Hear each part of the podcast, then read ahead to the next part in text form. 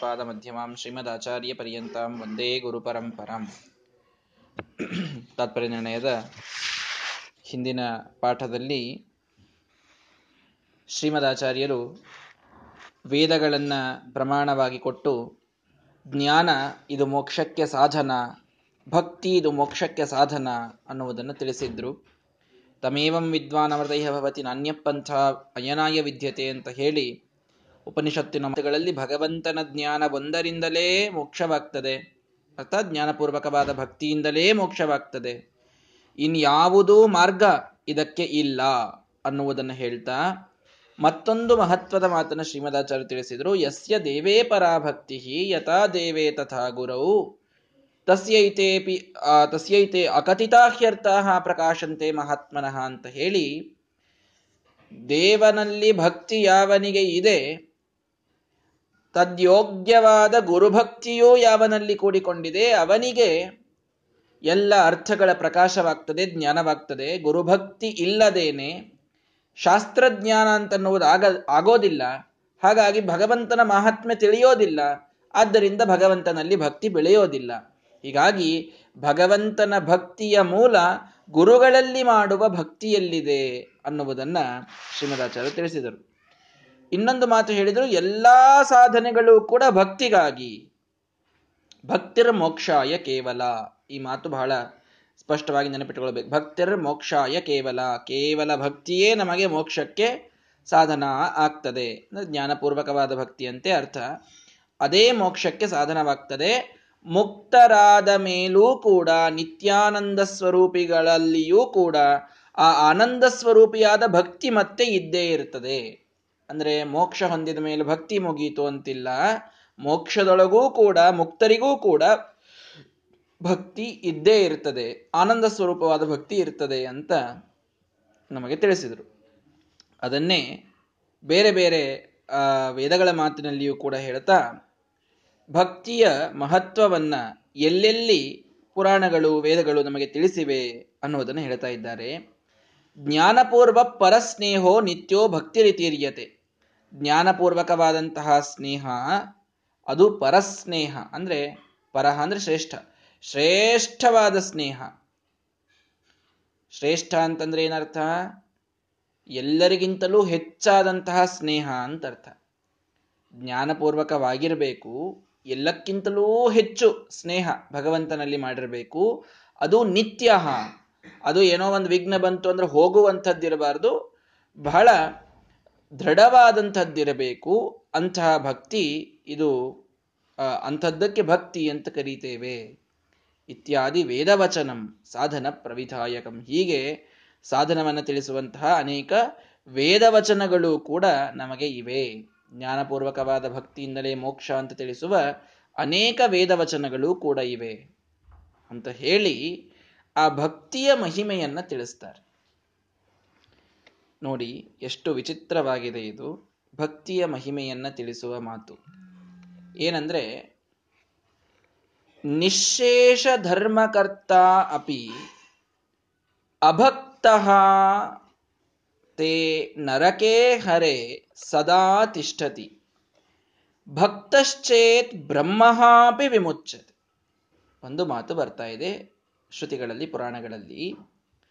ನಿಶೇಷ ಧರ್ಮಕರ್ತ ಎಲ್ಲಾ ಧರ್ಮವನ್ನ ಮಾಡಿದ ವ್ಯಕ್ತಿ, ಎಲ್ಲ ಕರ್ತವ್ಯವನ್ನ ಪಾಲಿಸಿದ್ದಾನೆ. ಯಜ್ಞ ಮಾಡಬೇಕು, ಯಜ್ಞ ಮಾಡಿದ, ದಾನ ಮಾಡಬೇಕು, ದಾನ ಮಾಡಿದ, ಪೂಜೆ ಮಾಡಬೇಕು, ಪೂಜೆ ಮಾಡಿದ, ಪಾರಾಯಣ ಮಾಡಬೇಕು, ಪಾರಾಯಣ ಮಾಡಿದ. ನಿಶೇಷ ಧರ್ಮಕರ್ತ. ಎಲ್ಲ ಧರ್ಮಗಳನ್ನ ಮಾಡಿದ ವ್ಯಕ್ತಿಯೂ ಕೂಡ ಅಭಕ್ತ ಚೇತ್.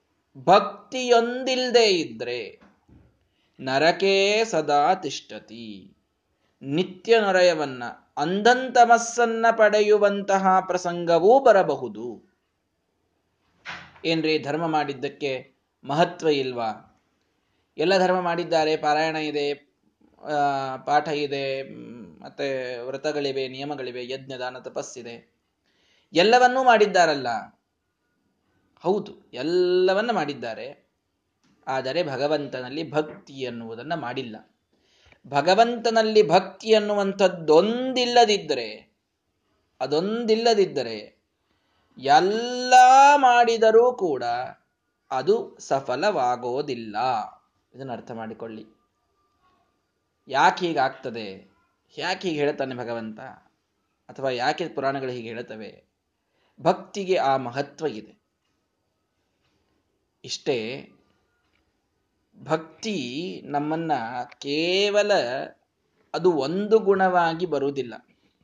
ಬಹಳ ತಪಸ್ಸು ಮಾಡಿದರು. ಘೋರ ತಪಸ್ಸನ್ನು ಹಿರಣ್ಯಕಶಿಪನು ಮಾಡಿದ, ರಾವಣನು ಮಾಡಿದ. ಯಜ್ಞವನ್ನ ಜರಾಸಂಧ ಮಾಡ್ತಿದ್ದ, ಅವನಷ್ಟು ಯಜ್ಞ ಮಾಡುವವರು ಯಾರಿರಲಿಲ್ಲ. ದಾನವನ್ನ ಅಪ್ರತಿಮವಾಗಿ ಮಾಡ್ತಿದ್ರು. ಎಲ್ಲ ಮಾಡಿದರೂ ಕೂಡ ಅಲ್ಲಿ ಭಗವಂತನ ಭಕ್ತಿ ಇಲ್ದಿದ್ದಕ್ಕೆ ಏನಾಗ್ತದೆ ಗೊತ್ತಾ? ಭಕ್ತಿ ಅನ್ನೋದು ಒಂದು ಇಲ್ಲದೆ ಇದ್ರೆ ಅದು ಅವರಿಗೆ ಇನ್ನೊಬ್ಬರ ಮೇಲೊಂದು ಸಾಧುತನ, ಒಂದು ಪ್ರೀತಿ ಇದೇನು ಬರುವುದಿಲ್ಲ. ದಂಭಕ್ಕಾಗಿ ನನಗಿಂತಲೂ ಹೆಚ್ಚು ದಾನ ಯಾರು ಮಾಡಲಿಕ್ಕಿಲ್ಲ, ನನಗಿಂತಲೂ ಹೆಚ್ಚು ಘೋರ ತಪಸ್ಸು ಯಾರು ಮಾಡಲಿಕ್ಕಿಲ್ಲ ಅನ್ನುವ ಅಹಂಕಾರದಲ್ಲಿ ಪರ್ಯವಸಾನವಾಗ್ತದೆ. ಅಹಂಕಾರದಲ್ಲಿ ಪರ್ಯವಸಾನವಾಗ್ತದೆ ಅವರ ಎಲ್ಲಾ ಕರ್ಮಗಳು. ಎಂಥ ಕರ್ಮಗಳನ್ನ ಮಾಡಿದರೂ ಕೂಡ ಭಕ್ತಿ ಇಲ್ಲದೆ ಇದ್ರೆ ಭಕ್ತಿ ಇದ್ರೆ ಏನಾಗ್ಬಿಡ್ತದೆ? ಮಾಡೋ ಎಲ್ಲ ಕರ್ಮಗಳನ್ನು ಅಲ್ಲದಲ್ಲೇ ಸಮರ್ಪಣೆ ಮಾಡ್ತಾ ಹೋಗ್ತಾರೆ. ಕೃಷ್ಣಾರ್ಪಣ ಮಸ್ತು ಅಂತ ಮಾತು ಮಾತಿಗೊಮ್ಮೆ ಅಂತಾರೆ ಅರ್ಪಣವಾಗ್ತಾ ಹೋದದ್ದರಿಂದ ಅವೆಲ್ಲವೂ ಸಫಲವಾಗ್ತಾ ಹೋಗ್ತವೆ.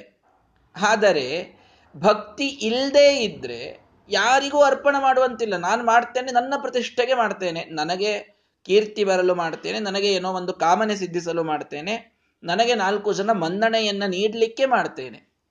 ಆವಾಗ ಭಕ್ತಿಯೊಂದಿಲ್ಲದೆ ಇದ್ದದ್ದರಿಂದ ಮಾಡಿದ ಎಲ್ಲಾ ಕರ್ಮಗಳು ಕೂಡ ನರಕಕ್ಕೊಯ್ದು ಹಾಕುವಂತಾಗ್ತದೆ.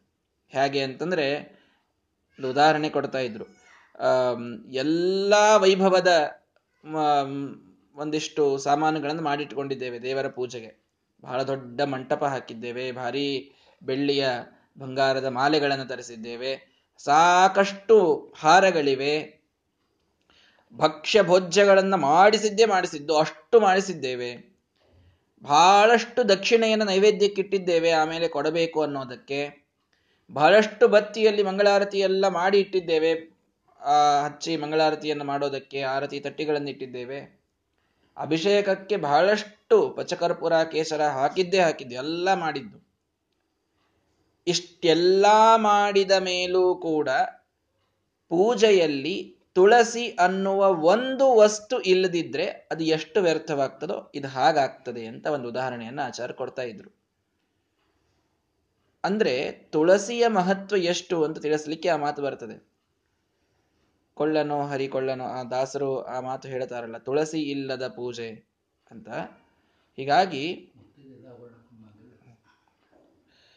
ತುಳಸಿಯನ್ನ ನಾವು ನೆಗ್ಲೆಕ್ಟ್ ಮಾಡಿದರೆ, ದೇವರ ಪೂಜೆಯಲ್ಲಿ ಅದನ್ನ ಇಟ್ಕೊಳ್ದೇ ಇದ್ರೆ, ಎಲ್ಲ ಇದ್ದೂ ಕೂಡ, ಎಲ್ಲ ಸಾಮಗ್ರಿಗಳಿದ್ರೂ ಕೂಡ, ಎಷ್ಟೆಲ್ಲ ವೈಭವವನ್ನು ನಾವು ಮಾಡಿದರೂ ಕೂಡ, ಅದೊಂದಿಲ್ಲದೆ ಇದ್ದದ್ದಕ್ಕೆ ಸಮಗ್ರವಾದ ಪೂಜೆ, ಅದು ವಿಫಲವಾಗಿ ಹೋಗ್ತದೆ, ಪೂರ್ಣ ಫಲವನ್ನು ಕೊಡದೇ ಹೋಗ್ತದೆ. ಹಾಗಾಗಿ, ತುಳಸಿಯ ಮಹತ್ವವನ್ನು ತಿಳಿಸ್ಲಿಕ್ಕೆ ಈ ಮಾತು ಹೇಳಿದ್ದು ಹೇಗೋ, ಹಾಗೆ ಆ ಮಾತನ್ನ ಶ್ರೀಮದಾಚಾರ್ಯ ಹೇಳಿದ್ರು, ನಿಶೇಷ ಧರ್ಮ ಕರ್ತಾಪಿ ಎಲ್ಲಾ ಧರ್ಮವನ್ನು ಮಾಡ್ತಾನೆ. ಭಕ್ತಿ ಅನ್ನೋ ಒಂದು ಸಣ್ಣ ಫ್ಯಾಕ್ಟ್ರಿ ಇಲ್ಲ ಅಂತ. ನಮಗನಿಸ್ತದೆ ಅದು ಸಣ್ಣ ಫ್ಯಾಕ್ಟರ್ ಅದೇ ಬಹಳ ದೊಡ್ಡ ಫ್ಯಾಕ್ಟರ್ ಅದಿದ್ದಾಗಲೇ ಉಳಿದ ಎಲ್ಲಾ ಗುಣಗಳು ಬರ್ತದೆ. ಸ ಏನದು? ನಿರ್ವ್ಯಾಜಾಂ, ನಿಶ್ಚಲಾಂ, ಸದ್ಗುಣಗಣ ಬೃಹತೀಂ ಅಂತ ಅನ್ನೋದು ಭಕ್ತಿಗೆ. ಗೋವಿಂದೇ ದೇಹಿ ಭಕ್ತಿಂ.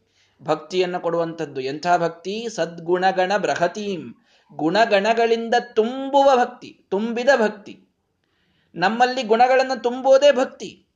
ಭಕ್ತಿ ಇಲ್ದಿದ್ರೆ ಹೊರಗಿನ ಒಂದು ಮೇಲ್ನೋಟಕ್ಕೆ ಎಷ್ಟು ಧರ್ಮಗಳನ್ನು ಮಾಡಿದರೂ ಕೂಡ ಅದು ವಿಫಲವೇ ಆಗ್ತದ ಹೊರತು ಸಫಲ ಆಗುವುದಿಲ್ಲ. ದೇವರವರನ್ನು ನರಕಕ್ಕೆ ಒಗೀತಾನೆ ಭಕ್ತಶ್ಚೇತ್, ನೋಡ್ರಿ, ಇನ್ನೊಂದು ಹೇಳ್ತಾರೆ ಮಾತು. ಭಕ್ತಶ್ಚೇತ್ ಭಕ್ತನಾಗಿದ್ದ ಅಂತಾದ್ರೆ ದೇವರಲ್ಲಿ ಭಕ್ತಿ ಅನ್ನೋದು ಒಂದಿತ್ತು ಅಂತಾದ್ರೆ ಬ್ರಹ್ಮಹಾಪಿ ವಿಮುಚ್ಯತೆ. ಬ್ರಹ್ಮಹತ್ಯ ಮಾಡಿದರೂ ಮೋಕ್ಷ ಸಿಗುತ್ತದೆ ಅಂತ. ಅಂದ್ರೆ ಏನರ್ಥಪ್ಪ ಈಗ? ಬ್ರಹ್ಮಹತ್ಯ ಮಾಡಬೇಕು, ದೇವರಲ್ಲಿ ಭಕ್ತಿ ಮಾಡಿದರೆ ಮುಗಿದೋತು ಅಂತ. ಪಂಚಗವ್ಯ ತಗೊಂಡ್ರೆ ಎಲ್ಲಾ ಪಾಪ ಹೋಗ್ತದ ಅಂತ ಹೇಳಿದ್ರಂತೆ. ಹಿಂಗಾಗಿ ಹೋಟೆಲ್ಗೆ ಪಂಚಗವ್ಯವನ್ನ ಒಂದು ಬಾಟ್ಲಿ ಒಳಗೆ ಇಟ್ಕೊಂಡು ಹೋಗ್ಬಿಟ್ರೆ ಎಲ್ಲರೂ. ಯಾಕೆ? ಹೋಟೆಲ್ದಲ್ಲಿ ತಿಂದು ಆಮೇಲೆ ಪಂಚಗವ್ಯ ಕುಡಿದು ಬಂದ್ಬಿಟ್ರಾಯ್ತು ಅಂತ.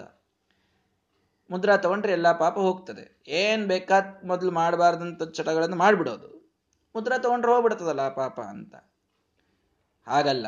ಯಾವಾಗಲೂ ನಾ ಹೇಳ್ತಿರ್ತೇನಲ್ಲ ಪಂಚಗವ್ಯ, ಮುದ್ರಾ, ತುಳಸಿ ಮಣಿ ಇವೆಲ್ಲ ನಾವು ಪಾಪಗಳನ್ನು ಮಾಡಲಿಕ್ಕೆ ಲೈಸೆನ್ಸ್ ಕೊಡುವಂತಹ ವಸ್ತುಗಳಲ್ಲ ಅವು. ಅವುಗಳು ಏನೋ ಅಜ್ಞಾತವಾಗಿ ಮಾಡಿದ ಪಾಪಗಳನ್ನು ನಮ್ಮಿಂದ ದೂರ ಮಾಡಲಿಕ್ಕೆ ಕೆಲವು ಕಾಂಟ್ರಿಬ್ಯೂಷನ್ ಮಾಡ್ತವೆ. ಇಲ್ಲಿ ಬ್ರಹ್ಮಹಾಪಿ ವಿಮುಚ್ಚತೆ ಅಂತಂದ್ರೆ ಬ್ರಹ್ಮಹತ್ಯ ಮಾಡಿದವಂಗೂ ಮೋಕ್ಷ ಸಿಗ್ತದೆ. ಭಕ್ತ, ಭಕ್ತನಾಗಿದ್ರೆ, ಭಕ್ತಿ ಇದ್ರೆ ಅಂತಂದ್ರೆ ಏನರ್ಥ ಮತ್ತೆ? ನೀವು ಅದನ್ನ ಸ್ವಲ್ಪ ಅಷ್ಟೇ ಹೇಳಿದ್ರಲ್ಲ, ಹಂಗೆ ಎಲ್ಲ ಮಾಡಿದ್ರೆ ಅಂದ್ರೆ ಏನು ಅರ್ಥವಾದ ಅಂತ ಅದಕ್ಕೆ ಕರೀತಾರೆ ಶಾಸ್ತ್ರದಲ್ಲಿ. ಅರ್ಥವಾದ ಅಂತಂತಂದ್ರೆ ಹೆಚ್ಚು ಸ್ತುತಿ ಮಾಡಲಿಕ್ಕೆ, ಅದು ಎಷ್ಟು ಮಹತ್ವದ್ದು ಅಂತ ತಿಳಿಸ್ಲಿಕ್ಕೆ ಸ್ವಲ್ಪ ಹೆಚ್ಚಿನ ಸ್ತುತಿಯನ್ನ ಎಕ್ಸಾಜರೇಷನ್ ಅನ್ನ ಮಾಡುವಂಥದ್ದಷ್ಟೇ. ಎಷ್ಟು ಮಹತ್ವದ್ದು, ಪಂಚಗವ್ಯದ ಮಹತ್ವ ಎಷ್ಟು ಅಂತಂದ್ರೆ ಎಂಥ ಪಾಪಗಳು ಯತ್ವಗಸ್ಥಿಗತಂ ಪಾಪಂ ದೇಹೇ ತಿಷ್ಠತಿ ಮಾಮಕೆ ಪ್ರಾಶನಾತ್ ಪಂಚಗವ್ಯಸ್ಯ ಅಗ್ನಿರಿವೆಂಜನಂ ತ್ವಕ್ ಅಸ್ಥಿಗತಂ. ಮೇಲಿನ ಕೇವಲ ಚರ್ಮ ಅಲ್ಲ, ಅಸ್ಥಿಯಲ್ಲೇ ಪಾಪ ಹೋಗಿ ಅಡುಕಿಕೊಂಡು ಕೂತಿದ್ರೂ ಕೂಡ ಪಂಚಗವ್ಯವನ್ನು ಪ್ರಾಶನ ಮಾಡಿದ್ರೆ ಅದೆಲ್ಲವೂ ಹೋಗ್ತದೆ ಅನ್ನೋದು ಪಂಚಗವ್ಯದ ಮಹತ್ವವನ್ನು ತಿಳಿಸ್ಲಿಕ್ಕೆ. ಹೊರತು ನಿಜವಾಗಿ ಪಾಪ ಮಾಡ್ರಿ, ಪಂಚಗವ್ಯ ತಗೋರಿ ಅಂತನ್ನುವಂಥದ್ದೊಂದು ಸ್ಟೇಟ್ಮೆಂಟ್ ಕೊಡ್ಲಿಕ್ಕಲ್ಲ. ಹಾಗೆ ಬ್ರಹ್ಮಹಾಪಿ ವಿಮುಚ್ಚತೆ ಅಂತಂದ್ರೆ ಭಕ್ತನಿದ್ದರೆ ಬ್ರಹ್ಮಹತ್ಯಾನೂ ಹೋಗ್ಬಿಡ್ತದೆ ಅಂತಂದ್ರೆ ಏನರ್ಥ? ಭಕ್ತಿಯ ಮಹತ್ವ ತಿಳಿಸ್ಲಿಕ್ಕೆ ಹೇಳಿದ್ದು ಹೊರತು ಬ್ರಹ್ಮಹತ್ಯ ಮಾಡಿಬಿಡ್ರಿ ಅಂತ ಅರ್ಥ ಅಲ್ಲ. ಒಂದು. ಇನ್ನೂ ಒಂದು ಸೂಕ್ಷ್ಮವಾದ ವಿಷಯವನ್ನು ತಿಳ್ಕೊಳ್ಬೇಕು. ಅಂದ್ರೆ ನಿಜವಾಗಿ ಬ್ರಹ್ಮಹತ್ಯೆ ಮಾಡಿದ್ದ ಅಂತ ಇಟ್ಕೊಳ್ರಿ ಬ್ರಹ್ಮಹತ್ಯೆಯೇ ಆಗಿತ್ತು ಅಂತ ಇಟ್ಕೊಳ್ರಿ ಭಗವಂತನಲ್ಲಿ ಭಕ್ತಿ ಇತ್ತು ಅಂತಾದರೆ ಅದಕ್ಕೆ ಬೇಕಾದ ಪ್ರಾಯಶ್ಚಿತ್ತವನ್ನ ಮಾಡಿಕೊಂಡು ಮೋಕ್ಷವನ್ನೂ ಹೊಂದುವ ಸಾಧ್ಯತೆ ಇದೆ ಅನ್ನೋದನ್ನು ತಿಳಿಸ್ಬೇಕಾಗಿದೆ. ಯಾಕೆ? ಯಾರು ಮಾಡಿದ್ದು? ವೃತ್ರಾಸುರ, ಒಳ್ಳೆ ಬ್ರಾಹ್ಮಣ ದುಷ್ಟ್ರಾದಿತ್ಯನ ಮಗ. ಆ ವೃತ್ರಾಸುರನ ಸಂಹಾರವನ್ನ ಇಂದ್ರದೇವರು ತಮ್ಮ ವಜ್ರಾಯುಧದಿಂದ ಮಾಡ್ತಾರೆ ಬ್ರಹ್ಮಹತ್ಯಾ ಪಾಪ ಬಂತು. ಏನು ಮಾಡೋದು ಅಂತ ಹೇಳಿದರೆ ಕಮಲದ ನಾಲದಲ್ಲಿ ಹೋಗಿ ಸಾವಿರ ವರ್ಷ ನರಸಿಂಹದೇವರ ತಪಸ್ಸನ್ನ ಬ್ರಹ್ಮ ಇಂದ್ರದೇವರು ಮಾಡ್ತಾರೆ. ಬ್ರಹ್ಮಹಾಪಿ ವಿಮುಚ್ಚತೆ ಬ್ರಹ್ಮಹತ್ಯೆ ಮಾಡಿದರೂ ಇಂದ್ರದೇವರಿಗೆ ಮೋಕ್ಷ ಬಂತು. ನಿಜವಾದ ಅರ್ಥದಲ್ಲೂ ತಿಳಿದುಕೊಳ್ಳಲಿಕ್ಕೆ ಅಡ್ಡಿ ಇಲ್ಲ. ಫೇಸ್ ವ್ಯಾಲ್ಯೂ ಭಕ್ತನಾಗಿದ್ದರೆ ಬ್ರಹ್ಮಹತ್ಯೆ ಇದ್ದರೂ ಮೋಕ್ಷ ಅಂತನ್ನುವುದು ಈ ಅರ್ಥದಲ್ಲಿ, ಈ ಕಾಂಟೆಕ್ಸ್ಟಿನಲ್ಲಿ ಇಂದ್ರದೇವರ ಕಾಂಟೆಕ್ಸ್ಟು ಅಥವಾ ರಾಮದೇವರು ರಾವಣನ ಸಂಹಾರವನ್ನು ಮಾಡಿದರು. ರಾವಣನೂ ಕೂಡ ಬ್ರಾಹ್ಮಣ. ಪುಲಸ್ತ ಋಷಿಗಳ ಮೊಮ್ಮಗ ಅವನು. ಹೀಗೆ ಋಷಿ ಸಂತಾನದಲ್ಲಿ ಬಂದಂಥವನು. ಹಾಗೆ ಕೆಲವು ಎಕ್ಸೆಪ್ಷನ್ಸ್ ಇವೆ. ಭಗವಂತನಲ್ಲಿ ಭಕ್ತಿ ಅಂತನ್ನುವುದು ಇಲ್ಲ ಬಿಡಿ. ಇಂದ್ರದೇವರ ವಿಷಯದಲ್ಲಿ ತೆಗೆದುಕೊಳ್ಳಬಹುದು.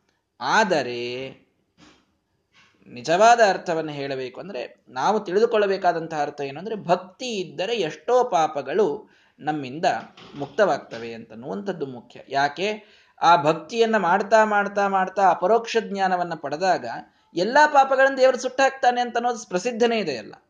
ಏನೇ ಪಾಪಗಳಿರಲಿ ಅದೆಲ್ಲವೂ ಕೂಡ ಸುಟ್ಟಾಕ್ತಾನೆ ಭಗವಂತ. ಎಲ್ಲವನ್ನು ಸುಟ್ಟಾಕ್ತಾನೆ. ಎಂಥ ಮಹಾಪಾಪಗಳಿದ್ರೂ ಕೂಡ ಸುಟ್ಟಾಕ್ತಾನೆ. ಯಾಕೆ?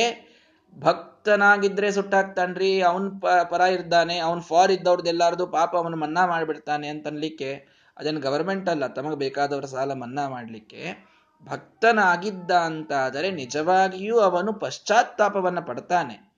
ಭಗವಂತ ಕ್ಷಮ ಮಾಡೋದು ಯಾಕೆ ಅನ್ನೋದಕ್ಕೂ ಕಾರಣ ಇದೆ. ಭಕ್ತನಾಗಿದ್ದ ಅಂತಂದ್ರೆ ನಿಜವಾಗಿ ಅವನು ಪಶ್ಚಾತ್ತಾಪ ಪಡ್ತಾನೆ, ಅದಕ್ಕೆ ಬೇಕಾದ ಪ್ರಾಯಶ್ಚಿತ್ತ ಮಾಡಿಕೊಳ್ತಾನೆ, ಆದ್ದರಿಂದ ಭಗವಂತ ಅವನಿಗೆ ಮೋಕ್ಷ ಕೊಡ್ತಾನೆ. ಇದೇ ರೀತಿ ತಿಳ್ಕೊಳ್ಬೇಕು. ಭಕ್ತನಾದವನಿಗೆ ಮೋಕ್ಷ ಅಂತ ಅನ್ನೋದು ಭಕ್ತಿಯ ಮಹತ್ವವನ್ನು ತಿಳಿಸ್ಲಿಕ್ಕೆ ಹೇಳಿದ ಮಾತು ಅಂತ. ಅಕ್ಷೋಭ್ಯ ತೀರ್ಥರ, ಶ್ರೀಪಾದರಾಜರ ಕಥೆಯಲ್ಲಿ ನಾವು ಕೇಳ್ತೇವೆ, ಬ್ರಹ್ಮಹತ್ಯೆ ಮಾಡಿದ್ದೇನೆ ಸ್ವಾಮಿ, ಏನು ಶಿಕ್ಷೆಯನ್ನ ಕೊಡ್ತೀರಿ ಕೊಡ್ರಿ ಅಂತ ಒಬ್ಬ ವ್ಯಕ್ತಿ ತಾನು ಬಂದು ನಿಲ್ತಾನೆ ಅಕ್ಷೋಭ್ಯ ತೀರ್ಥರ ಮುಂದೆ.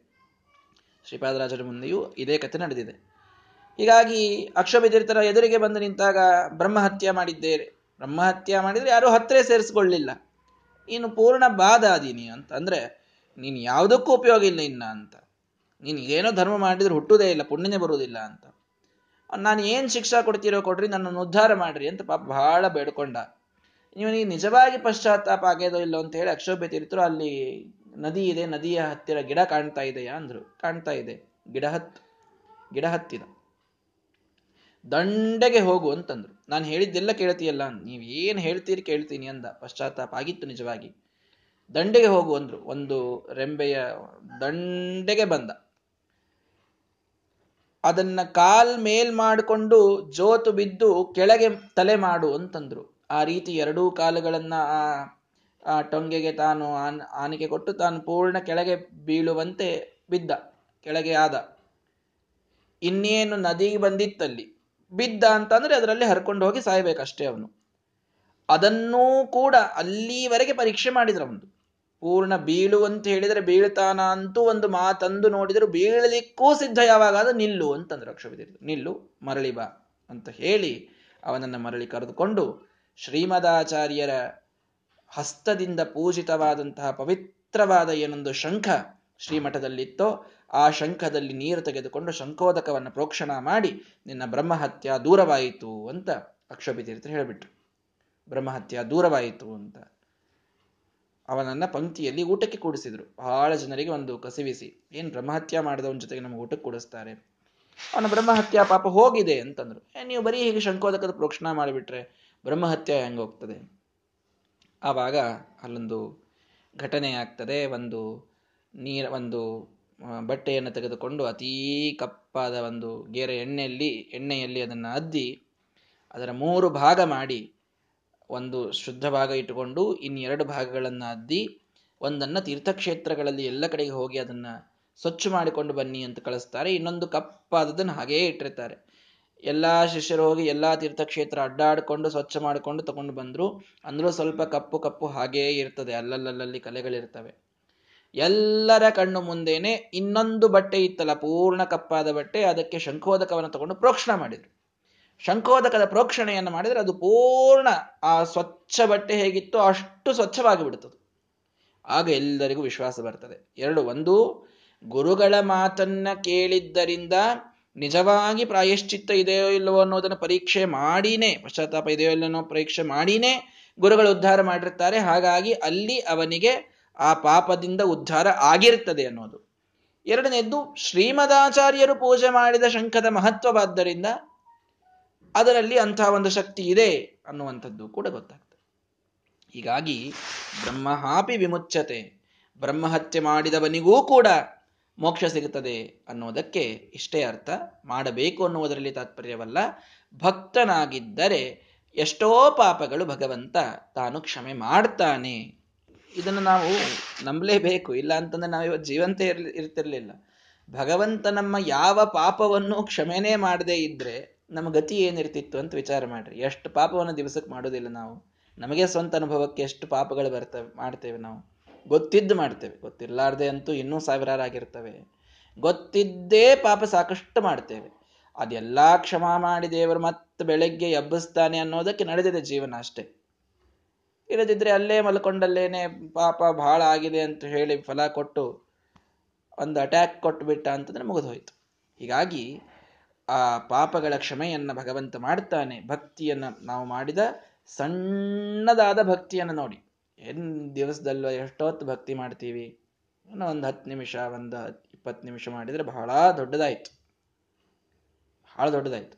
ಆದರೆ ದೇವರು ಅಷ್ಟೇ ಭಕ್ತಿಯನ್ನು ನೋಡ್ತಾರೆ. ಹೃದಯ ಕುರ್ವತೋಲ್ಪಂ ಬಹಳಷ್ಟು ಆಜನ್ಮ ಚೀರ್ಣ ಬಹುದೋಷಿನ ಈಶ ಜಾತು ಆಜನ್ಮ ಚೀರ್ಣ ಬಹುದೋಷಿನ. ಜನ್ಮವಾದಾಗಿನಿಂದ ಸಾಕಷ್ಟು ಪಾಪಗಳನ್ನೇ ಗಳಿಸ್ತಾ ಗಳಿಸ್ತಾ ದೊಡ್ಡ ಸಂಪತ್ತು ಮಾಡಿ ಇಟ್ಟುಕೊಂಡಿದ್ದೇವೆ ತ್ವತ್ಪಾದ ನೀರಜಯುಗಂ ಹೃದಿ ಕುರ್ವತೋಲ್ಪಂ ಎಲ್ಲೋ ಒಂದು ಸಲ, ದಿನದೊಳಗೊಂದು ನಿಮಿಷ ನಿನ್ನ ಪಾದ ಪದ್ಮದ ಆರಾಧನೆಯನ್ನ ಎಲ್ಲೋ ಒಂದು ಕ್ಷಣ ಮಾಡ್ತೇನೆ. ಜನ್ಮದಿಂದ ಪ್ರಾರಂಭ ಮಾಡಿ ದೊಡ್ಡ ಪರ್ವತದಷ್ಟು ಪಾಪಗಳನ್ನು ಮಾಡಿಕೊಂಡು ಕೂತವನು ಎಲ್ಲೋ ದಿನದ ಒಂದು ಕ್ಷಣದಲ್ಲಿ ನಿನ್ನ ಪಾದ ಪದ್ಮದ ಆರಾಧನೆಯನ್ನ ಮಾಡ್ತೇನೆ.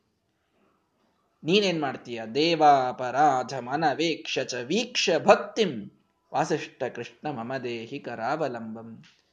ಆ ಒಂದು ಕ್ಷಣ ಮಾಡಿದ ಭಕ್ತಿಯನ್ನೇ ನೋಡಿ ಹಂಸಕ್ಷೀರ ನ್ಯಾಯದಂತೆ ಅದನ್ನು ಮಾತ್ರ ಸ್ವೀಕರಿಸಿ ಮಾಡಿದ ತಪ್ಪುಗಳು ಎಷ್ಟನ್ನೋ ಮನ್ನಿಸಿ, ಅದನ್ನೆಲ್ಲ ಕ್ಷಮಿಸಿ. ಏನೋ ನನ್ನ ಪ್ರಾರಬ್ಧದಲ್ಲಿ ಬರೆದ ಸ್ವಲ್ಪೇ ದುಃಖವನ್ನು ನಾನು ಅನುಭವಿಸುವಂತೆ ಮಾಡಿ, ಭಗವಂತ ಪೂರ್ಣ ಆ ಭಕ್ತಿಗೆ ಮಹತ್ವ ಕೊಟ್ಟು ನಮ್ಮನ್ನ ಮೇಲೆ ಎತ್ತಾನೆ ಅನ್ನೋದಕ್ಕೆ ನಮ್ಮ ಉದ್ಧಾರ ಅನ್ನೋದಾಗ್ತದೆ. ಇಲ್ಲದಿದ್ರೆ ಆಗೋದಿಲ್ಲ ಹಾಗಾಗಿ ಬ್ರಹ್ಮಹಾಪಿ ವಿಮುಚ್ಚತೆ ಅಂದ್ರೆ ಬ್ರಹ್ಮಹತ್ಯ ಮಾಡುವಂಗ ಮುಕ್ಷತೆ ಅಂದ್ರೆ ಬರೀ ಬ್ರಹ್ಮಹತ್ಯ ಅಂತ ಅನ್ನೋದನ್ನೇ ಹಿಡಿಬೇಡ್ರಿ. ಎಷ್ಟೋ ಪಾಪಗಳು ಬ್ರಹ್ಮಹತ್ಯಾಗಿ ಇಕ್ವಲೆಂಟ್ ಆದ ಪಾಪಗಳನ್ನು ಮಾಡ್ತೀವಿ ನಾವು ಎಷ್ಟೋ. ಎಷ್ಟು ಮಾಡಿದರೂ ಕೂಡ ಭಗವಂತ ಒಂದು ಭಕ್ತಿಯನ್ನು ನೋಡ್ತಾನೆ, ಉಳಿದ್ದನ್ನು ಕ್ಷಮಾ ಮಾಡ್ತಾನೆ. ಮಾಡಬೇಕು ಅನ್ನೋದರಲ್ಲಿ ತಾತ್ಪರ್ಯ ಅಲ್ಲ, ಮೇಲಿಂದ ಮೇಲೆ ಹೇಳ್ತಾ ಇದ್ದೇನೆ. ಆದರೆ ಭಗವಂತನ ಕ್ಷಮಾಗುಣ ಎಂಥದ್ದು, ಭಕ್ತಿಯಲ್ಲಿರುವ ಶಕ್ತಿ ಎಂಥದ್ದು ಅನ್ನೋದನ್ನು ತಿಳಿಸ್ಲಿಕ್ಕೆ ಈ ಮಾತುಗಳನ್ನು ಹೇಳ್ತಾ ಇದ್ದಾರೆ. ಧರ್ಮೋ ಭವತಿ ಅಧರ್ಮೋಪಿ ಕೃತೋ ಭಕ್ತೈಸ್ತವಾಚ್ಯುತ. ಪುರಾಣದಲ್ಲಿ ಮಾತು ಬರ್ತದೆ, ಹೇ ಭಗವಂತ, ನಿನ್ನ ಭಕ್ತರು ಮಾಡಿದ ಅಧರ್ಮವೂ ಕೂಡ ಧರ್ಮವಾಗಿ ಹೋಗ್ತದೆ. ಪಾಪಂ ಭವತಿ ಧರ್ಮೋಪಿ ಯೋ ನ ಭಕ್ತೈ ಕೃತೋ ಹರೆ. ನಿನ್ನ ಭಕ್ತರಿಲ್ಲದಿದ್ದರೆ ಎಂಥ ಧರ್ಮ ಮಾಡಿದರೂ ಅವರಿಗೆ ಪಾಪವೇ ಬರ್ತದೆ. ಆ ರೀತಿ ಆಗ್ತದೆ. ಆ ಉದಾಹರಣೆಯನ್ನು ಕೊಟ್ಟನಲ್ಲ ಜರಾಸಂಧ, ಎಂಥ ದೊಡ್ಡ ಯಜ್ಞವನ್ನ ಮಾಡಿದರೂ ಅದರಿಂದ ಅವನಿಗೆ ಪಾಪನೇ ಬರ್ತಿತ್ತು. ಯಾಕೆ? ಭಗವಂತನಲ್ಲಿ ದ್ವೇಷವನ್ನ ಮಾಡ್ತಾ, ಬ್ರಾಹ್ಮಣರಲ್ಲಿ ದ್ವೇಷವನ್ನ ಮಾಡ್ತಾ, ವಿಧಾನವನ್ನ ಯಾವುದನ್ನೂ ಅನುಸರಿಸದೇನೆ. ಯಾವ ದಾನವನ್ನೂ ಕೂಡ ಮಾಡದೇನೆ. ಬರೀ ಯಜ್ಞ ಮಾಡೋದು ಮಾಡೋದಷ್ಟೇ. ನರಮೇಧವನ್ನು ಮಾಡುವಂಥದ್ದು. ಅದೆಲ್ಲವೂ ಕೂಡ ಎಂಥದ್ದೇ ದೊಡ್ಡ ಧರ್ಮ ಅಂತ ಕಾಣಿಸಿದರೂ ಅದು ಪಾಪದಲ್ಲೇ ಪರ್ಯವಸಾನವಾಗ್ತದೆ. ಇನ್ನು ಅಧರ್ಮವನ್ನ ಮಾಡ್ತಾ ಇದ್ದಾರೆ ಅಂತ ಅನಿಸಿದರೂ ಕೂಡ ಭಗವಂತನ ಭಕ್ತಿ ಇದ್ದಲ್ಲಿ ಅದು ಕೂಡ ಧರ್ಮ ಅಂತ ಅನಿಸಿ ಹೋಗ್ತದೆ. ಅದು ಕೂಡ ಧರ್ಮ ಅನಿಸಿ ಹೋಗ್ತದೆ. ಉದಾಹರಣೆಗೆ ಹೇಳಿದನಲ್ಲ, ಬ್ರಹ್ಮಹತ್ಯೆಯನ್ನ ಮಾಡಿದ ಒಬ್ಬ ವ್ಯಕ್ತಿಯನ್ನ ಪಂಕ್ತಿಯಲ್ಲಿ ಕೂಡಿಸಿದರು, ಅಕ್ಷೋಭ್ಯ ತೀರ್ಥರು. ಅಧರ್ಮವನ್ನ ಮಾಡ್ತಾ ಇದ್ದಾರೆ ಅಂತ ಬಹಳ ಜನರಿಗೆ ಅನಿಸ್ತು. ಆದರೆ ಅಕ್ಷೋಭ್ಯ ತೀರ್ಥರಂತಹ ಮಹಾಭಕ್ತರು ಅದನ್ನ ಮಾಡಿದ್ದಕ್ಕೆ ನಿಜವಾಗಿಯೂ ಅವನ ಉದ್ಧಾರವಾಗಿ ಅವನು, ಅವರು ಮಾಡಿದ್ದು ಧರ್ಮವೇ ಅನಿಸಿಕೊಂಡಿತು ಅಧರ್ಮವೂ ಕೂಡ ಧರ್ಮವಾಯಿತು ಅಕ್ಷೋಭ್ಯ ತೀರ್ಥರ ವಿಷಯದಲ್ಲಿ. ಮಾಡುವ ಧರ್ಮದಂತೆ ಕಾಣುವ ಯಜ್ಞವೂ ಪಾಪವಾಯಿತು ರಾಕ್ಷಸರ ವಿಷಯದಲ್ಲಿ. ಹಾಗಾಗಿ ಭಕ್ತಿಯೊಂದಿದ್ದರೆ ನಮ್ಮಲ್ಲಿ ಎಂತಹ ಒಂದು ಸಿದ್ಧಿ ಇದು ಬರ್ತದೆ ಅನ್ನೋದನ್ನು ಈ ಮಾತುಗಳು ತಿಳಿಸ್ತಾ ಇವೆ.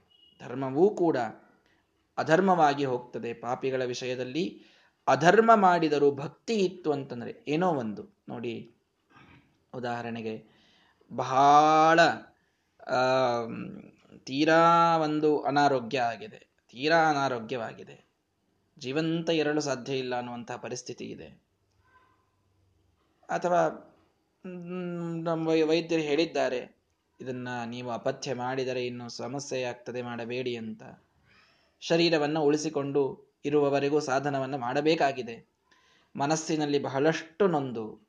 ಭಕ್ತಿಯಿಂದ ದೇವರಲ್ಲಿ ಕ್ಷಮೆ ಕೇಳಿ. ಆಗದಿದ್ದದ್ದಕ್ಕೆ ಬಹಳಷ್ಟು ಕೆಟ್ಟನಿಸಿಕೊಂಡು ಎಷ್ಟೋ ಒಂದಿಷ್ಟು ಅಧರ್ಮಗಳನ್ನು ಮಾಡ್ತೇವಲ್ಲ. ಏನೋ ಒಂದಿಷ್ಟು ವ್ರತಗಳನ್ನು, ನಿಯಮಗಳನ್ನು ಬಿಡ್ತೇವೆ. ಇದೆಲ್ಲ ಸಂದರ್ಭದಲ್ಲಿ ಏನಾಗ್ತದೆ? ಧರ್ಮೋ ಭವತಿ ಅಧರ್ಮೋ ಕೃತೋ ಭಕ್ತೈಸ್ತವಾಚ್ಯುತ. ಭಕ್ತಿ ಇದ್ದದ್ದಕ್ಕೆ ಅಧರ್ಮವನ್ನು ಮಾಡಿದರೂ ಕೂಡ ದೇವರದನ್ನ ಕ್ಷಮೆ ಮಾಡಿ ಮತ್ತೆ ಧರ್ಮವನ್ನೇ ಮಾಡಿಸುವಂತೆ ಮಾಡ್ತಾನೆ. ಅಂತೂ ಮಾಡ್ತಾ ಇದ್ದಾರಲ್ಲ, ಅಂತ ದೇವರು ಹೇಳ್ತಾನೆ. ಒಳಗೆ ಅಷ್ಟು ಭಕ್ತಿ ಉತ್ಕಟವಾಗಿದ್ದರೆ ಹೇಳ್ತಾನೆ. ಸುಮ್ಮನೆ ಮೇಲ್ಮೇಲ್ ಕಾಣಿಸುವಂತಹ ಭಕ್ತಿ ಅಷ್ಟೇ ಇತ್ತು ಅಂತಂತಂದ್ರೆ ಹೇಳುವುದಿಲ್ಲ. ಹೀಗಾಗಿ ಭಕ್ತಿಗೆ ಶಕ್ತಿ ಅಂತದ್ದಿದೆ ಇದು ಪುರಾಣಗಳ ಮಾತಾಯಿತು. ದೇವರ ಮಾತೆ ಹೇಳಬೇಕು ಅಂತಂದ್ರೆ ಭಗವದ್ಗೀತೆಯಲ್ಲಿ ಬಹಳ ಸ್ಪಷ್ಟವಾದ ಮಾತು ಶ್ರೀಮದಾಚಾರ್ಯ ಉದಾಹರಣೆ ಮಾಡ್ತಾರೆ. ಭಕ್ತ್ಯಾತ್ವನನ್ಯಯ ಶಕ್ಯ ಅಹಮೇವಂ ವಿಧೋರ್ಜುನ ಜ್ಞಾತುಂ ದೃಷ್ಟುಂ ಚ ತತ್ವೇನ ಪ್ರವೇಷ್ಟುಂ ಚ ಪರಂತಪ ಹೇ ಪರಂತಪ ಹೇ ಅರ್ಜುನ, ಭಕ್ತಿಯೊಂದರಿಂದಲೇ ನಾನು ನಿನಗೆ ಸಿಗಲು ಸಾಧ್ಯ. ಅನನ್ಯಯ, ಇನ್ಯಾವುದರಿಂದಲೂ ಇಲ್ಲ. ಈ ರೀತಿ ನನ್ನನ್ನು ತಿಳ್ಕೊಳ್ಬೇಕು ನನ್ನನ್ನು ನೋಡಬೇಕು. ವಿಶ್ವರೂಪವನ್ನು ನೋಡಿಬಿಟ್ಟಿದ್ದ ಅರ್ಜುನ. ಆ ವಿಶ್ವರೂಪವನ್ನು ನೋಡಿದಾಗ ಭಗವಂತ ಹೇಳ್ತಾನೆ, ಇಂಥ ಅದ್ಭುತವಾದ ನನ್ನ ರೂಪವನ್ನು ನೋಡಬೇಕು. ನನ್ನಲ್ಲಿ ಪ್ರವೇಶವನ್ನು ಹೊಂದಬೇಕು, ಮೋಕ್ಷವನ್ನು ಪಡಿಬೇಕು, ನನ್ನನ್ನು ತಿಳ್ಕೊಳ್ಬೇಕು ಅಂದ್ರೆ ಭಕ್ತಿ ಒಂದರಿಂದ ಸಾಧ್ಯವಿಟ್ಟರೆ ಭಕ್ತಿಯನ್ನ ಹೊರತುಪಡಿಸಿ ಯಾವ ಸಾಧನವೂ ಕೂಡ ನಮ್ಮನ್ನ ಮೋಕ್ಷಕ್ಕೆ ಕರೆದೊಯ್ಯೋದಿಲ್ಲ. ಭಕ್ತಿಯನ್ನೇ ಮಾಡು ಅಂತ ಭಗವಂತ ಅರ್ಜುನನಿಗೆ ಆಜ್ಞೆಯನ್ನು ಮಾಡ್ತಾನೆ. ಹಾಗಾಗಿ ಭಕ್ತಿಯ ಶಕ್ತಿ ಇಂಥದ್ದಿದೆ. ಸರ್ವಥಾ ದೈತ್ಯರು ಇದನ್ನು ಮಾಡುವುದಿಲ್ಲ. ದೈತ್ಯರು ಏನು ಮಾಡ್ತಾರೆ? ಅನಾದಿದ್ವೇಷಿಣೋ ದೈತ್ಯ, ವಿಷ್ಣು ದ್ವೇಷೋ ವಿವರ್ಧಿತ, ತಮಸ್ಯಂಧೇ ಪಾತಯತಿ, ದೈತ್ಯಾನ್ ಅಂತೆ ವಿನಿಶ್ಚಯಾತ್. ಅನಾದಿ ಕಾಲದಿಂದ ದ್ವೇಷ ಮಾಡ್ತಾ ಇರ್ತಾರೆ. ಆ ದ್ವೇಷ ಹೆಚ್ಚಾಗಿ, ಆಗಿ ಆಗಿ ತಮ್ಮ ಯೋಗ್ಯತೆಯ ಪೂರ್ಣ ದ್ವೇಷವನ್ನು ಅವರು ಮಾಡಿದಾಗ ಅಂತದಲ್ಲಿ ನಿಶ್ಚಿತವಾಗಿ ಅವರನ್ನ ಭಗವಂತ ಅಂಧಂತಮಸ್ಸಿಗೇನೆ ಕರೆದುಕೊಂಡು ಹೋಗ್ತಾನೆ. ಯಾಕೆ? ಅವರಲ್ಲಿ ಎಂದಿಗೂ ಕೂಡ ಭಗವಂತನ ದ್ವೇಷ ಇದು ಕಡಿಮೆ ಆಗೋದಿಲ್ಲ. ಎಂದೂ ಕಡಿಮೆ ಆಗೋದಿಲ್ಲ. ಅವರು ಅದನ್ನೇ ಮಾಡ್ತಾ ಇರ್ತಾರೆ. ಹೀಗಾಗಿ ಅವರಿಗೆ ಅಂಧಂತಮಸ್ಸಿಗೆ ಭಗವಂತ ಕೊನೆಯಲ್ಲಿ ಕಳಸೇ ಕಳಿಸ್ತಾನೆ. ನೋಡ್ರಿ ಯೋಗ್ಯತೆಯ ಪರಿಪೂರ್ಣವಾದ ಭಕ್ತಿ, ಪರಿಪಕ್ವ ಭಕ್ತಿಯನ್ನ ಮಾಡಿದವರು ಹೇಗೆ ಮೋಕ್ಷಕ್ಕೆ ಹೋಗ್ತಾರೋ ಹಾಗೆ ಪರಿಪಕ್ವ ದ್ವೇಷ ಮಾಡ್ತಾರವರು ಆದ್ದರಿಂದ ತಮಸ್ಸಿಗೆ ಹೋಗ್ತಾರೆ. ನಮಗೆಲ್ಲ ಬ್ರಹ್ಮದೇವರು ಕರ್ಕೊಂಡು ಹೋಗ್ತಾರ್ರಿ. ಬ್ರಹ್ಮದೇವರು ಬಾಪ ಅಂತ ಹೇಳಿ ವಿರಜಾನದಿ ದಂಡಿ ಕೂಡಿಸ್ಕೊಂಡು ಒಳ್ಳೆ ಮೀಟಿಂಗ್ ಮಾಡಿ, ಎಲ್ಲ ಸಭಾದೊಳಗ ಚರ್ಚಾ ಮಾಡಿ, ಹಿಂಗಿಂಗ್ ಮಾಡ್ರಪ್ಪ ಅಂತ ಹೇಳಿ ಸಾ ಆ ಭಗವಂತನ ಮಹಿಮೆ ಎಲ್ಲವನ್ನ ತಿಳಿಸಿ ವಿರಜಾ ನದಿಯೊಳಗೊಂದು ಸ್ನಾನ ಮಾಡಿಸಿ ಲಿಂಗ ದೇಹ ಭಂಗ ಮಾಡಿಸಿ ಕರ್ಕೊಂಡು ಹೋಗ್ತಾರೆ ಮೋಕ್ಷಕ್ಕೆ. ಹಾಗೆ ಅಲ್ಲೊಂದು ನಡೆದಿರ್ತದೆ ಜಾತ್ರೆ. ಕಲಿಯ, ಕಲಿ ಕೂತಿರ್ತಾನೆ ಉಪದೇಶ ಮಾಡ್ಲಿಕ್ಕೆ ಅಲ್ಲಿ ಅದು ಅಲ್ಲೂ ನಡೀತದೆ ಮತ್ತೆ. ಅಲ್ಲಿ ನಡೆಯುವುದಿಲ್ಲ ಅಂತ ತಿಳ್ಕೊಬೇಡ್ರಿ. ಕಲಿ ಕೂತಿರ್ತಾನೆ, ಭಗವಂತನ ದ್ವೇಷ, ಅಂಧನ್ ತಮಸ್ಸಿಗೆ ಹೋದ್ಮೇಲೂ ಎಂಥ ಕಷ್ಟ ಬಂದರೂ ದ್ವೇಷ ಬಿಡಬಾರದು. ಏನೇ ಆಗಲಿ, ನಾವು ಇದ್ದದ್ದೇ ಅದಕ್ಕೆ. ಹಿಂಗಾಗಿ ಯಾರೂ ದ್ವೇಷ ಬಿಡ್ಲಿಕ್ಕೆ ಹೋಗಬೇಡ್ರಿ. ನಾಲ್ಕು ಹೊಡೆಸ್ಕೊಳ್ಳೋಣ, ಕಡೆ ದ್ವೇಷ ಬಿಡಬಾರ್ದು ಅಂತ ಹೇಳಿ ಇದೇ ಉಪದೇಶ ಮಾಡ್ತಾನೆ, ಅಲ್ಲಿ ವಾಯುದೇವರು ನಿಂತಿರ್ತಾರಂತ. ವಾಯುದೇವರು ಅಂಧನ್ ತಮಸ್ಸಿನ ಹೊರಗೆ ನಿಂತಿರ್ತಾರೆ ಮತ್ತೆ ಒಳಗಿರುವುದಿಲ್ಲ ಅಂಧನ್ ತಮಸ್ಸು, ಏ ಪಾಪ ವಾಯುದೇವರಿಗೂ ಅಂಧನ್ ತಮಸ್ಸು ಬಂತೇನ್ರಿ ಅಂತ ಬೇಡ್ರಿ. ಜೈಲರ್ ಇರ್ತಾನೆ, ಜೈಲ್ ಹೊರಗೆ ಇರ್ತಾನ, ಏ ಪಾಪ ಅವನು ಜೈಲ್ ಮಾತ್ರ ಹೋಗೋದಾಯ್ತಲ್ರಿ ಅಂತಂತಂದ್ರೆ ಹಂಗಲ್ಲ. ವಾಯುದೇವ್ರು ಹೊರಗೆ ನಿಂತಿರ್ತಾರೆ ಅಲ್ಲಿ. ಯಾಕೆ ನಿಂತಿರ್ತಾರೆ? ಒಬ್ರೊಬ್ಬರೇ ಹೋಗ್ಬೇಕು ಅಂಧನ್ ತಮಸ್ಸಿಗೆ. ಒಬ್ರೊಬ್ಬರೇ ಹೋಗ್ಬೇಕಲ್ಲ. ಅನ್, ಈಗ ಹೆಂಗೆ ಮೋಕ್ಷಕ್ಕೆ ಹೋಗಬೇಕು ಅಂದ್ರೆ ಬರೀ ಸ್ವರೂಪ ಅಷ್ಟೇ ಹೋಗಬೇಕಲ್ಲ. ಆತ್ಮ ಸ್ವರೂಪ ಸ್ವರೂಪ ದೇಹದಿಂದೇ ಹೋಗಬೇಕು. ಮೋಕ್ಷಕ್ಕೆ ಹೋಗಬೇಕಾದಾಗ ಲಿಂಗ ದೇಹ ಅದೇನೂ ಇರುವುದಿಲ್ಲ. ವಿರಜಾ ನದಿಯೊಳಗೆ ಬಿಟ್ಟೇ ಹೋಗಿರ್ತೀವಿ. ಹಾಗಾಗಿ ಆ ಅನಂತಮಸ್ಸಿನ ಬಾಗಿಲಿಗೆ ವಾಯುದೇವರು ನಿಂತಿರ್ತಾರಂತೆ. ಏನ್ ಮಾಡ್ತಾರೆ? ಕೈಯೊಳಗೊಂದು ಗದಾ ಹಿಡ್ಕೊಂಡು ನಿಂತಿರ್ತಾರೆ, ಬೇರೆ ಏನಿಲ್ಲ. ಆ ಗದಾ ಹಿಡ್ಕೊಂಡು ನಿಂತ ವಾಯುದೇವರು ಒಬ್ರೊಬ್ರೆ ಹೋಗಬೇಕಾದಾಗ ಒಂದು ಜೋರಾಗಿ ಆ ಗದಾದಿಂದ ಹೊಡಿತಾರೆ. ಹೊಡೆದರೆ ಅನಾದಿ ಕಾಲದಿಂದ ಈ ದೈತ್ಯರ ಆತ್ಮದ ಜೊತೆಗಿದ್ದ ಲಿಂಗದೇಹ ಪಾತವಾಗ್ತದಂತೆ ಆಮೇಲೆ ಒಳಗೆ ಹೋಗ್ತಾರಂತವ್ರು ನೋಡ್ರಿ ಅವ್ರ ಲಿಂಗದೇಹ ಭಂಗ ಹೆಂಗಾಗ್ತದೆ ವಾಯುದೇವರ ಗದಾಪ್ರಹಾರದಿಂದ ಆಗ್ತದಂತೆ. ಈ ಸಾತ್ವಿಕರದು ವಿರಜಾ ನದಿ ಸ್ನಾನ ಮಾಡಿದಾಗ ಹೆಂಗ ಗದ, ಲಿಂಗದೇಹ ಭಂಗ ಆಗಿ ಮೋಕ್ಷಕ್ಕೆ ಹೋಗ್ತಾರಲ್ಲ, ಹಾಗೆ ಅಂಧಂತಮಸ್ಸಿಗೆ ಹೋಗೋರು ಸೂಕ್ಷ್ಮ ದೇಹದಿಂದೇ ಹೋಗ್ಬೇಕು. ಅವರಿಗೂ ಲಿಂಗದೇಹ ಬಿಟ್ಟೇ ಹೋಗ್ಬೇಕು ಅವರು. ಲಿಂಗದೇಹ ಬಿಡುವುದು ಹೇಗೆ ಅಂತಂತಂದ್ರೆ ವಾಯುದೇವರು ಜೋರ್ ಗದಾಪ್ರಹಾರ ಮಾಡಿದ್ದಕ್ಕೆ ಬಿಟ್ಟು ಹೋಗ್ತಾರೆ.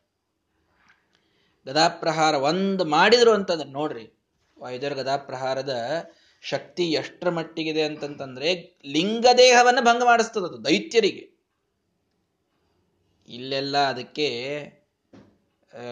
ಹನುಮಂತ ದೇವರಾದಾಗ ಗದಾಪ್ರಹಾರ ಮಾಡಿದ್ದು, ಭೀಮಸೇನ ದೇವರ ಗದಾ ಪ್ರಹಾರ ಮಾಡಿದ್ದು, ಏನ್ ಬಹಳ ದೊಡ್ಡದಲ್ಲೇ ಅಲ್ಲದು.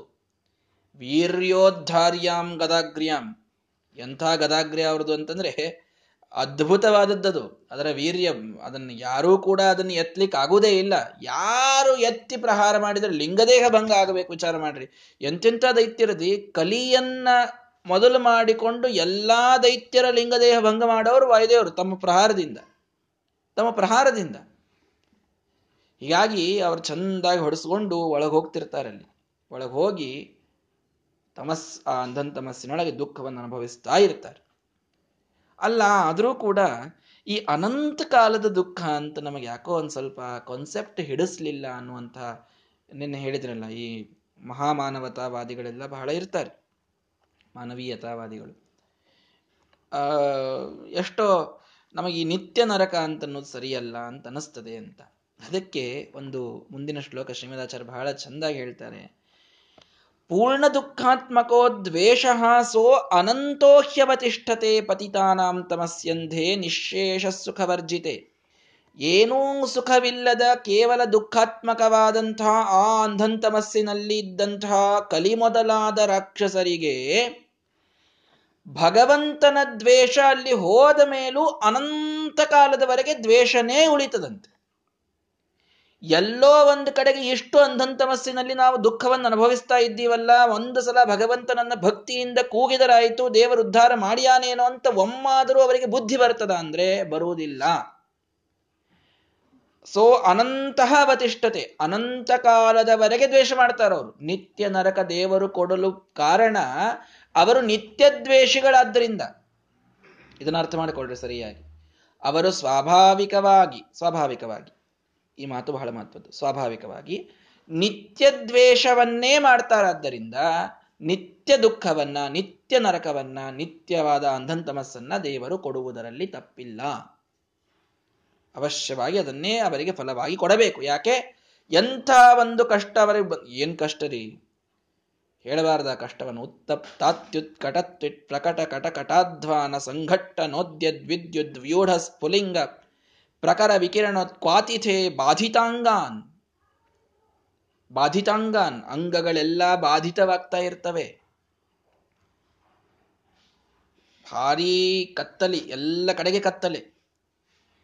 ಕೀವು, ನದ್, ರಕ್ತ, ಏನೋ ಇಂಥ ಹೊಲಸು ದ್ರವ್ಯಗಳಿಂದಲೇ ಇದ್ದ ನದಿ, ಒಂದು ಸಮುದ್ರ, ಅದರಲ್ಲಿ ಬಿದ್ದಿರ್ತಾರೆ ಅವರು ಉದ್ಗಾಢಂ ಪಾತ್ಯಮಾನಾಹ ತಮಸಿ ತತ ಇತಃ ಕಿಂಕಿಯ ಪಂಕಿಲೇತೆ ಪಂಕ್ತಿರ್ಗ್ರಾವಣಾಂ ಗರಿಮ್ನಾಂ ಗ್ಲಪಯತಿ ಭವದ್ವೇಷಿಣಃ ವಿದ್ವದಾದ್ಯ ಭವದ್ವೇಷಿಣಃ ವಾಯುದೇವರ ದ್ವೇಷಗಳು, ಭಗವಂತನ ದ್ವೇಷಗಳು ಅಲ್ಲಿ ಪಂಕಿಲದಲ್ಲಿ, ಕೆಸರಿನಲ್ಲಿ ಒದ್ದಾಡುವಂತಹ ಪ್ರಸಂಗ ಇರ್ತದೆ. ಮೇಲೆ ಭಗವಂತನ ಕಿಂಕರರು ಭಗವಂತನ ಆಜ್ಞೆಯಿಂದ ಪಂಕ್ತಿರ್ ಗ್ರಾವಣಾಂ ಗರಿಮ್ನಾಂ ದೊಡ್ಡ ದೊಡ್ಡ ಬಂಡೆಗಳನ್ನು ಎತ್ತಿ ಎತ್ತಿ ತಲೆ ಮೇಲೆ ಒಗಿತಿರ್ತಾರಂತೆ. ತಲೆ ಮೇಲೆ ದೊಡ್ಡ ದೊಡ್ಡ ಬಂಡೆಗಲ್ಲುಗಳು ಬೀಳ್ತಿರ್ತವೆ. ಎಲ್ಲಾ ಕಡೆಗೆ ಅಂಗಪಾತ. ಹುಳಗಳು ಸಿಕ್ಕ ಹುಳಗಳು ಹೆಂಗೆ ಅಂತಂದ್ರೆ ಆತ್ಮಕ್ಕೆ ನೋವಾಗಬೇಕು. ಅಲ್ಲಿರೋದೇ ಆತ್ಮ. ಆತ್ಮನಿಗೆ ಬಂದು ಕಡಿತಿರ್ತವಂತೆ. ಅಂತಹ ಹುಳಗಳಿರ್ತವೆ ವಜ್ರಕಲ್ಪಾಹ, ಜಲೂಕಾಹ. ಜಲೂಕ ಅಂದ್ರೆ ಹುಳಗಳು. ಒಂದೊಂದು ವಜ್ರಾಘಾತವನ್ನು ಕೊಡುವಂತಹ ಹುಳಗಳಿರ್ತವೆ. ಬಹಳ ಕೆಟ್ಟದಾದ ಲೋಕ ಅದು. ಭಾರಿ ಕೆಟ್ಟದಾದ ಲೋಕ. ಪೂರ್ಣ ವಿವರಣೆ ಮಾಡಲಿಲ್ಲ ನಾ ಆ ಶ್ಲೋಕದ್ದು. ಬಹಳ ಜಿಗುಪ್ಸ ಬಂದು ಹೋಗ್ತದೆ ಅಂತ ಅನ್ನೋದಕ್ಕೆ ಹೀಗಾಗಿ ಅಂತಹ ಕೆಟ್ಟದಾದ ಅಂಧಂತಮಸ್ಸಿನಲ್ಲಿ ದುಃಖವನ್ನು ಪಡ್ತಾ ಇರುವ ಸಂದರ್ಭದಲ್ಲೂ ಕೂಡ ಸ್ವಲ್ಪ ಆದರೂ ಭಗವಂತನಲ್ಲಿ ದ್ವೇಷ ಕಡಿಮೆ ಆಗ್ತದ ಇವರಿಗೆ ಏನೂ ಆಗುವುದಿಲ್ಲ. ಅಂಧಂತಮಸ್ಸಿನಲ್ಲೂ ಕೂಡ ಭಗವಂತನ ದ್ವೇಷವನ್ನು ಅನಂತ ಕಾಲದವರೆಗೆ ಮಾಡ್ತಾರೆ. ಆದ್ದರಿಂದ ಅವರಿಗೆ ನಿತ್ಯ ನರಕ ಅನ್ನೋದೇ ಆಗ್ತದೆ, ಅಂಧಂತಮಸ್ಸು ಅನ್ನೋದೇ ಆಗ್ತದೆ. ಅನ್ನುವುದನ್ನ ಶ್ರೀಮದಾಚಾರ್ಯ ನಮಗೆ ತಿಳಿಸಿಕೊಡ್ತಾ ಇದ್ದಾರೆ.